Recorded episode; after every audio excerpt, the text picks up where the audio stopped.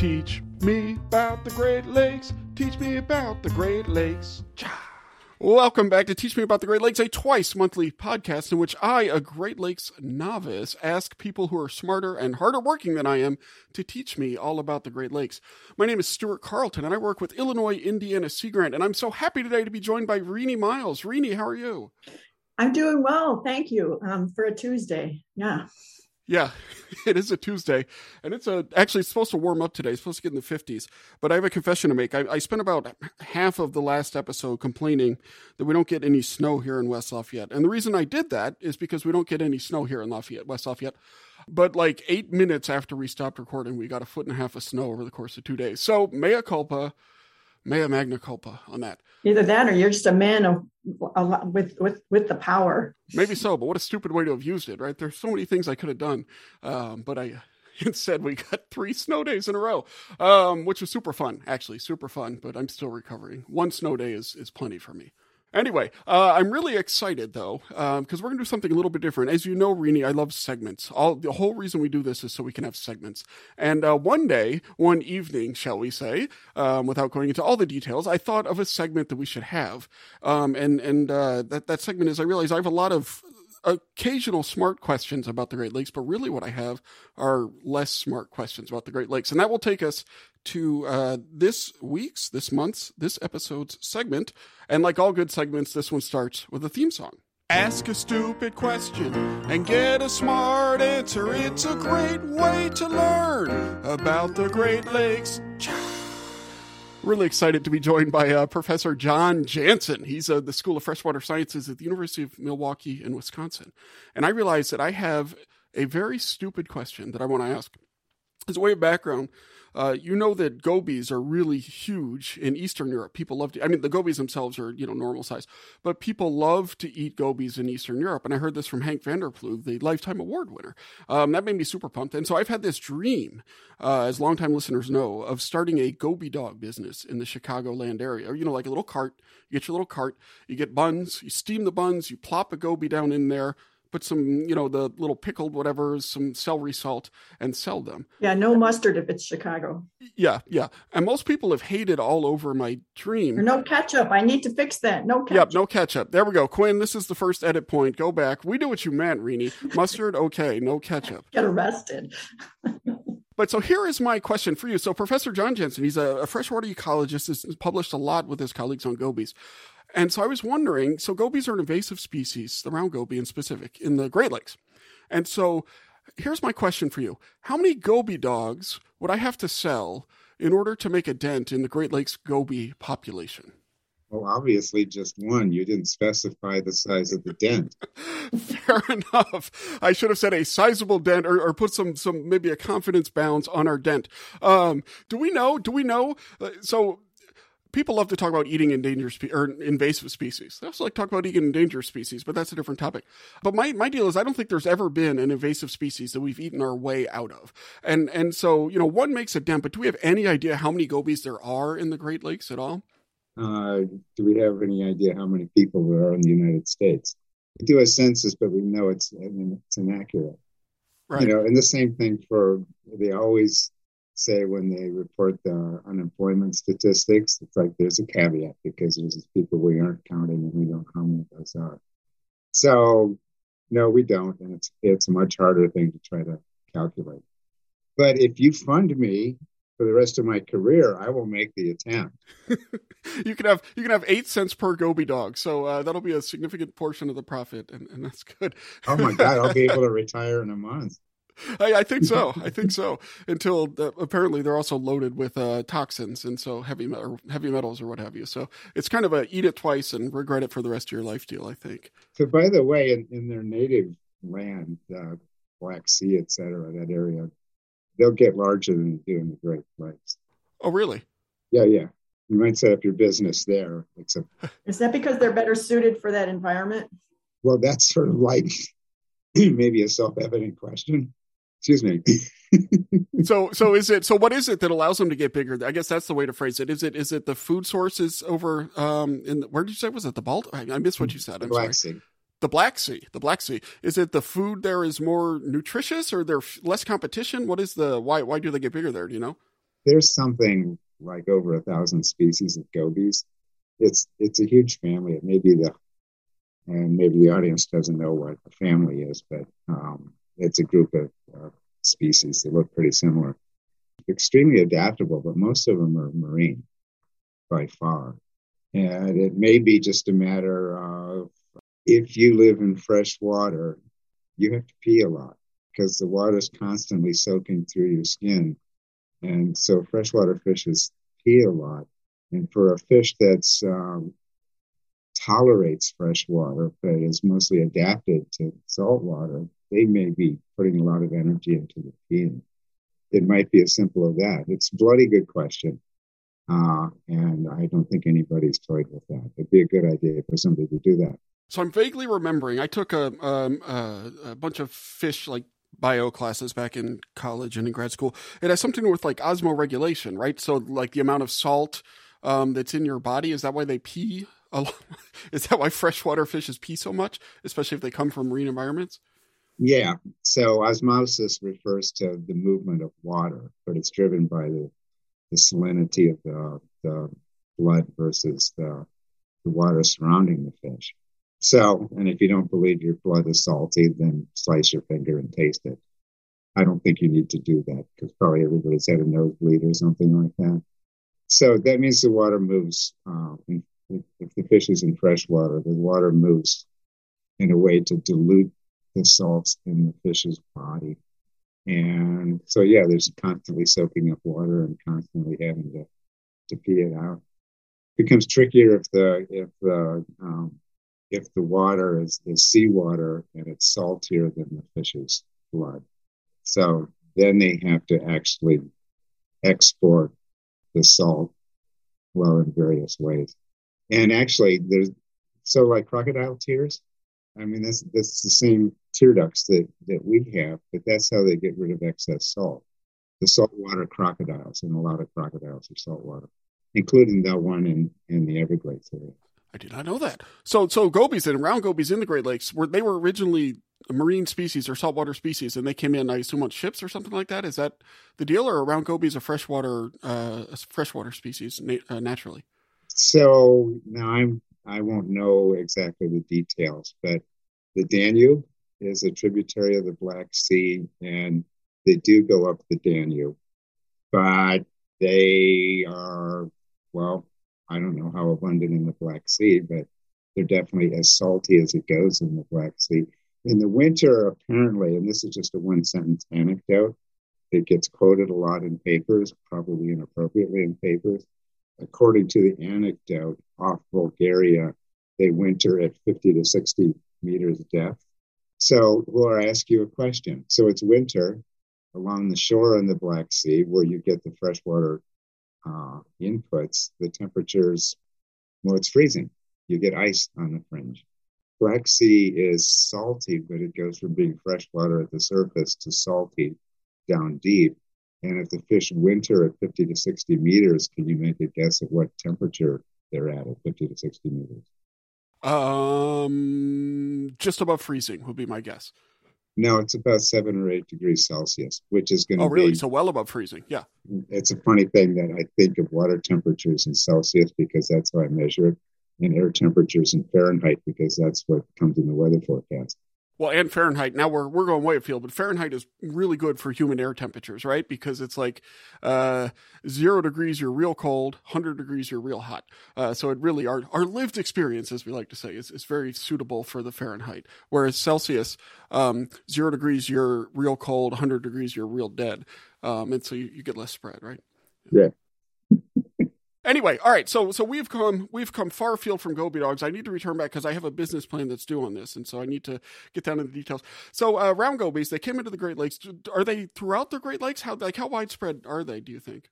Well, for Ontario, Erie, Huron, and Lake Michigan, which are warm in the summer, warm enough that they can spawn. And we don't know enough about that they're wherever it's rocky or some kind of habitat like that. They they need some structure to to do their spawning on to put the eggs on.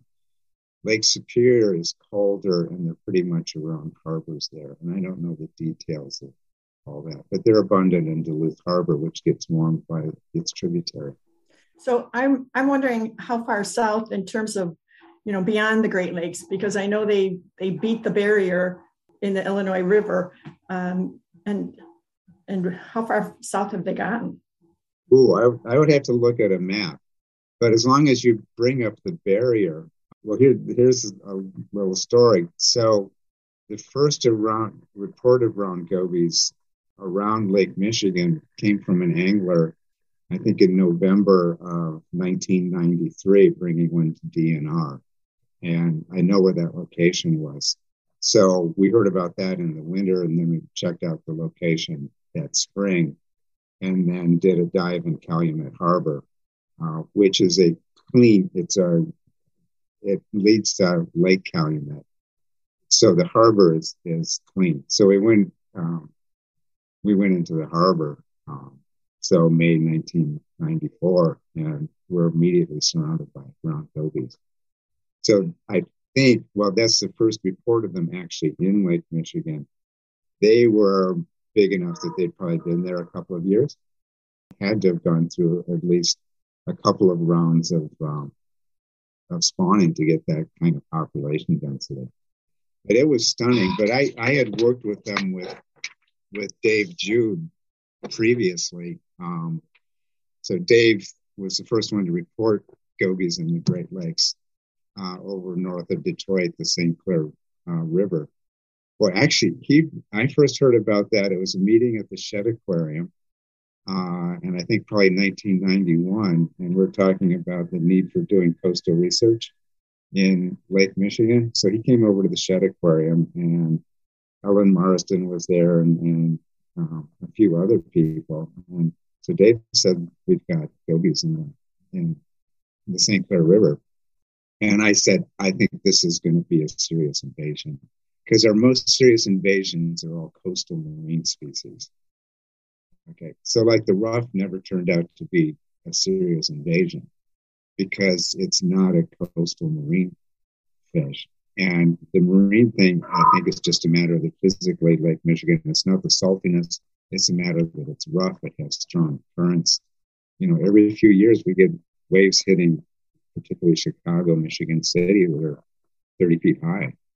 Something like a ruffe isn't used to that, but something that lives in the Black Sea, they know how to adapt to that.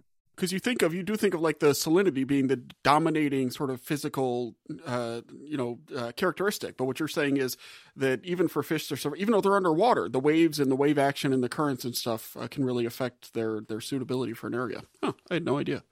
Yeah, and somebody, I mean, okay, I dive, a lot, so I know what the currents are like. And um, I would be in the when the waves come up, if they're not too severe, I, I would be at the beach in the summer playing with the waves. So you get that physical sense of what a, a strong wave is like.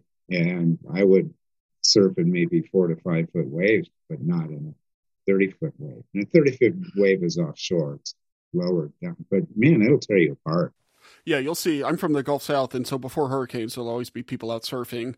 Uh, you know, um, sometimes you're like, "Oh, that looks fun." Sometimes it looks like, "Well, you're just an idiot."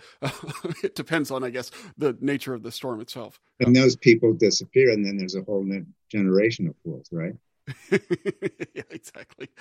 So, so you predicted that this would be a bad invasion, I guess, because it was a marine thing, and and uh, you predicted it accurately, I think. And so, what has been kind of the effects of it? Like, I know that there's a big interaction, or I believe there's a big interaction between like the mussels and the the gobies, uh, and and things like that. What are some of the like you know big picture effects of the goby um, invasion? How many hours was this stuff podcast? well, one of the things that we, and I would say I would credit Dave Jude and his colleagues at University of Michigan with this, was that a major part of the diet is is the mussels that invaded really just a few years before that, or maybe at the same time. Who knows? The gobies don't need mussels to, to survive, but they've got um, okay. Certain groups of fish have what we call two jaws. There's what we call the oral jaws, and then there's jaws in the throat. And the jaws in the throat of the gobies, uh, they have molar teeth, and they're those are for crushing things like clams. And zebra mussels, quagga mussels are from the same area. So that's naturally part of the diet.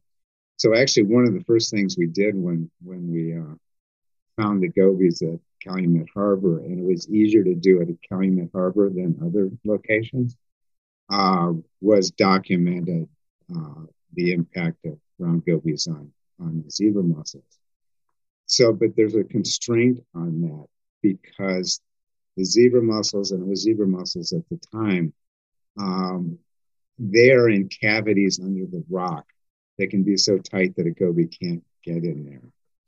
So that's the one of the things that we documented in in a couple of papers, um, and something that that it's one of those things that says like, yeah, the science is really real. Is um, well, I moved to Wisconsin uh, 21 years ago or so, but and we spent time up on the Door Peninsula, which is rocky on the east side of it and has lots of gobies. They started invading about 1998 or 1999. And the people noticed. So up there, you had almost a decade of people, swimmers dealing with sharp edged zebra mussels on the rocks. Uh, and where it's sandy, you don't need shoes or anything like that, but the shells are there and your feet get cut up. So they had to start investing in, in something to protect, protect the feet to go swimming. But they noticed that the zebra mussels on top of the rocks were gone when the gobies came, which is actually a paper that we documented. But when you hear the local people asking you, what, oh, you work on blah, blah, blah, on fish in the Great Lakes. So how come we had zebra mussels on the rocks and then they disappeared when the gobies came in? And I say, you should have published that before me, you fool.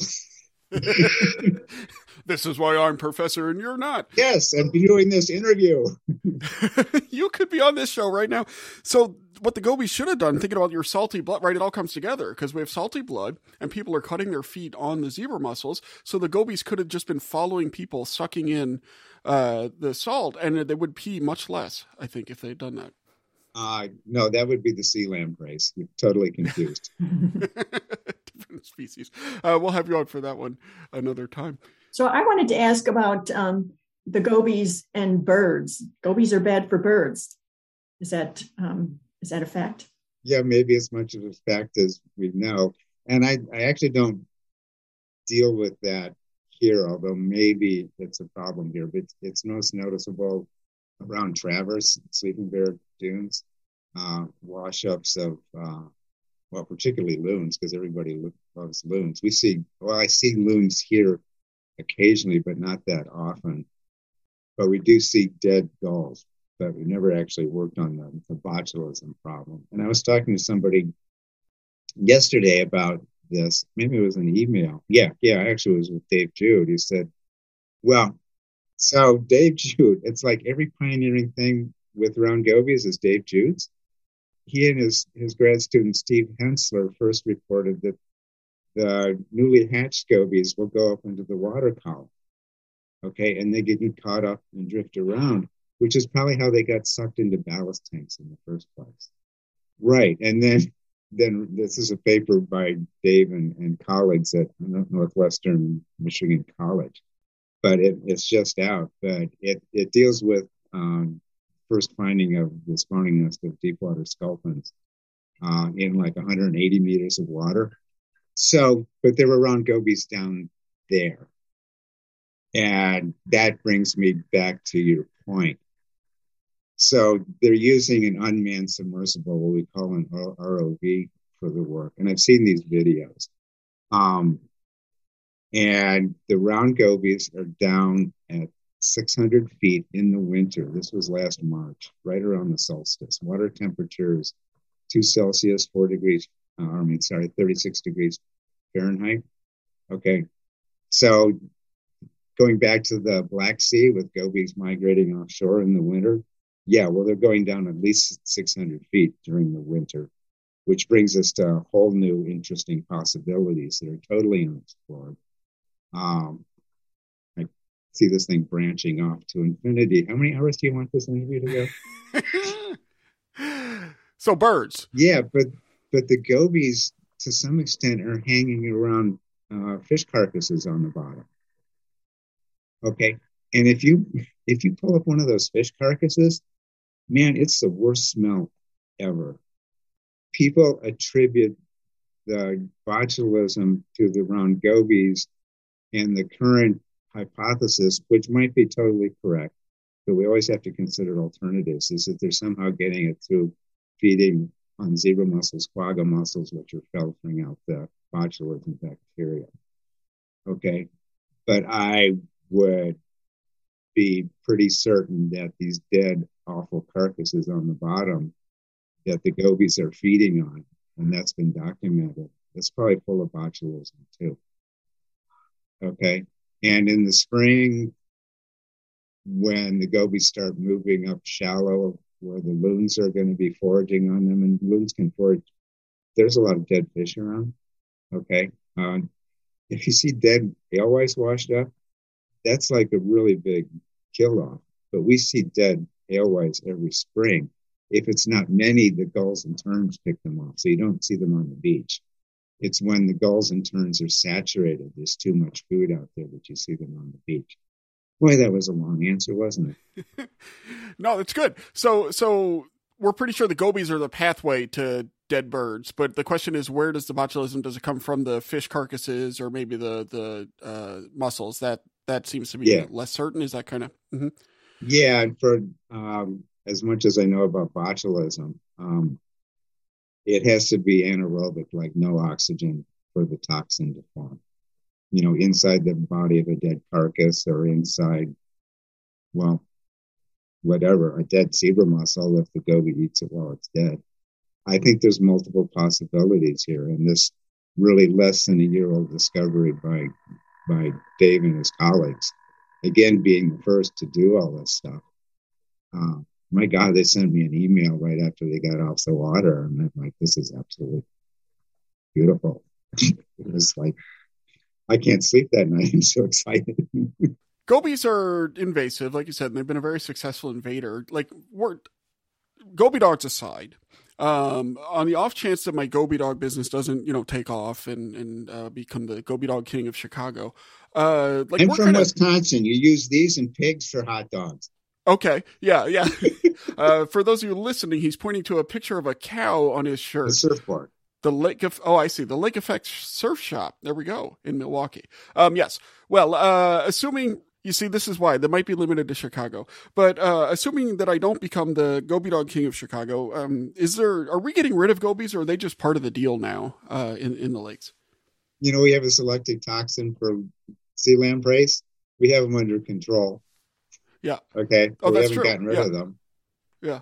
And technically, a sea lamprey is not a fish. The physiology is, is different.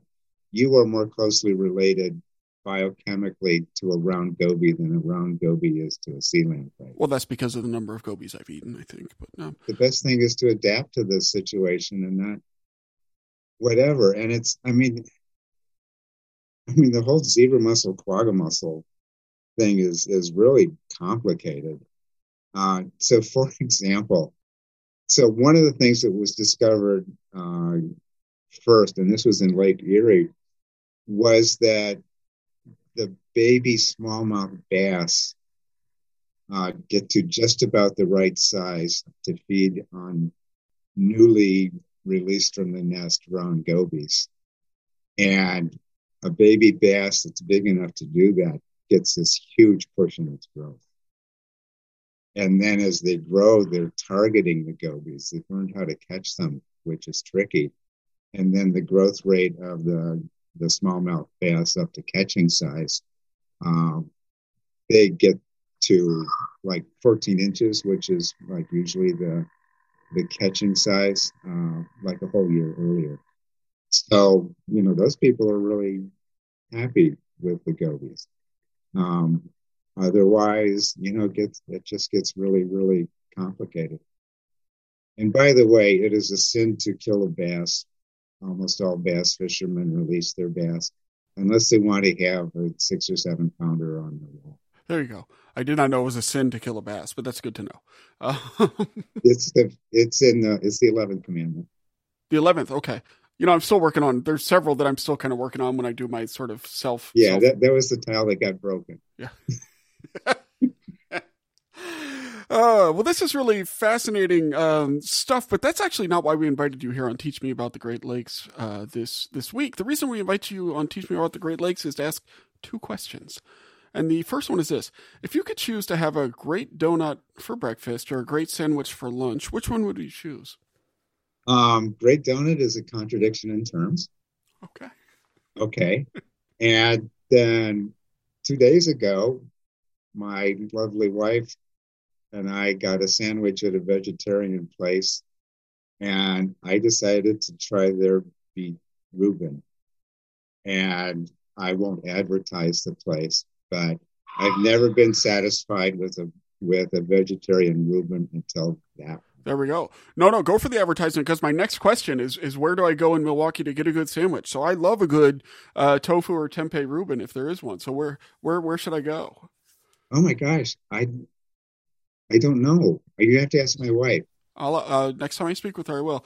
So then the, the second question is this: Is there like a special place in the Great Lakes that you'd like to share with our audience? You know, we try to cultivate this sense of you know breadth and depth of this unique, amazing resource, and and one way to do that is by sharing special places. So, is there a place in the Great Lakes that's special to you?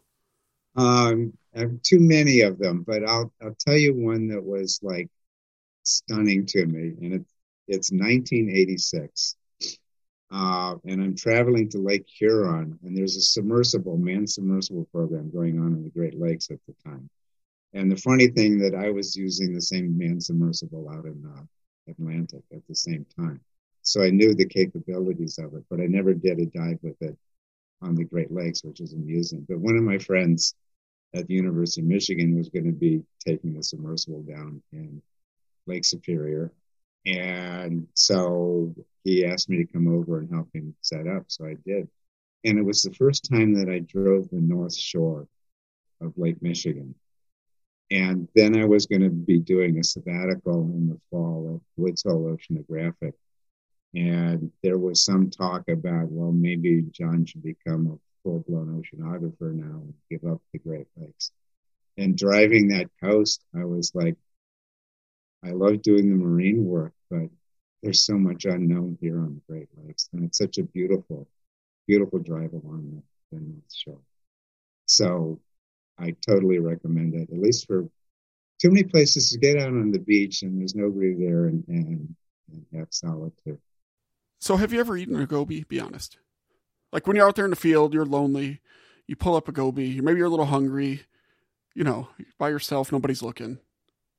Well, if you were talking to an ornithologist, would you ask them if they eat their chickadees? Well, I mean, yes. If the chickadees were a goby and I were talking about goby dogs, I suppose I would.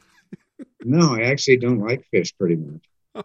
No, I took uh, I took marine fisheries biology. Uh, I can't remember the name of the prof, but he was a like a deep ocean. He got an anglerfish named after him, and and he just or marine vertebrate it whatever it was. He went over every single type of fish in the ocean, and every one of them, like, well, I, you know, most people say it doesn't taste good, but I fried it up and it tastes fine. And so that's just how I envision every fish person is, you know. Or there was one he said it was a little oily, and I was like, oh no, how awful must that have been? but uh, yeah, I think, I mean, a turning point. I would, I would tolerate some fish like a brook trout is fine to me, and I used to eat smelt until I had to pull 800 pounds of smelt out of a net one night, and I had I had put a couple of ones fresh in the refrigerator eat in the evening, and then and it was a hot day, and the things were falling apart at the end, and I put the the the fresh smelt in the frying pan in the evening, and it was just the odor of all those decaying smelt. It was too close to that odor and I I threw those smelt away, and I I haven't eaten the smelt since. But I have eaten whitefish and swordfish and a, a, few other things, which are fine. But I don't go out of my way to, to eat a fish. Oh, goodness gracious. Well, uh, Dr. John Janssen, a professor at the School of Freshwater Sciences at the University of Milwaukee, Wisconsin. Thank you so much for coming on and teaching us all about the Great Lakes. And, and the gobies. Okay. Well, thank you for having me.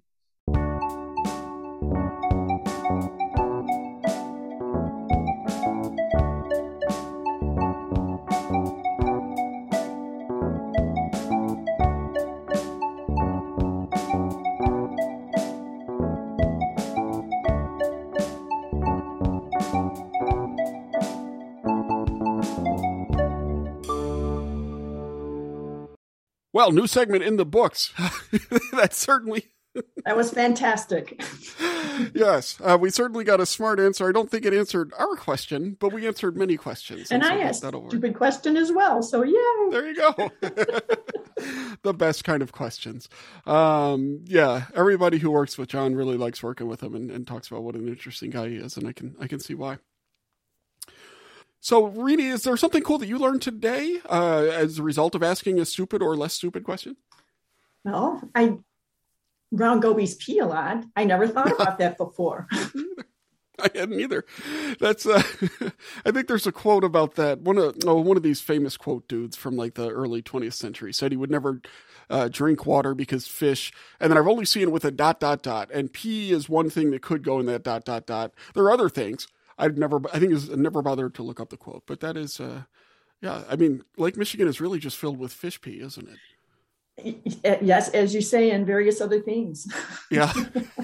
and various it's just data points to consider really just data points to consider i just put um, my toes in it that's as far yeah. as i go so just just the old toe dip yeah no that was fascinating to me and i learned that uh, gobies are different sizes of course they have different species and different niches and things like that but this is something I suffer from, and I think a lot of people do. Is you think invasive species or whatever, and you think of it as this monolith, right? And it's not necessarily. Right. Yeah. We just know the goby we know, right? Yep. exactly. Just the goby we know. That's. But I mean, what else can you know but the goby you know? I guess. Right. Teach Me About the Great Lakes is brought to you by the fine people at Illinois Indiana Sea Grant. And we encourage you to check out the great work we do at iiseagrant.org. And of course at ILIN Sea Grant on Facebook, Twitter, and other social media, but mainly Facebook and Twitter, I think. Do we have other ones? No, right? You know, just stick with those. Stick with those, and you're good. Teach Me About the Great Lakes is produced by Hope Charters, Carolyn Foley, Megan Gunn, and Rini Miles. Ethan Chitty is our associate producer and our fixer. Our super fun podcast artwork, which one day may become a sticker, is by Joel Davenport. The show is edited by the awesome, the amazing, the incomparable Quinn Rose, and I encourage you to check out her work at aspiringrobot.com, assuming that she ever gets done editing this episode, which has plenty of work to do thanks to me. Um, anyway, if you have a question or comment about the show, please email it to teachmeaboutthegreatlakes at gmail.com. Leave a message on our hotline at 765 496 IISG. You can also hit us up at Twitter Teach Great Lakes. For Rini Miles, I'm Stuart Carlton. Thanks for listening and keep grading those lakes.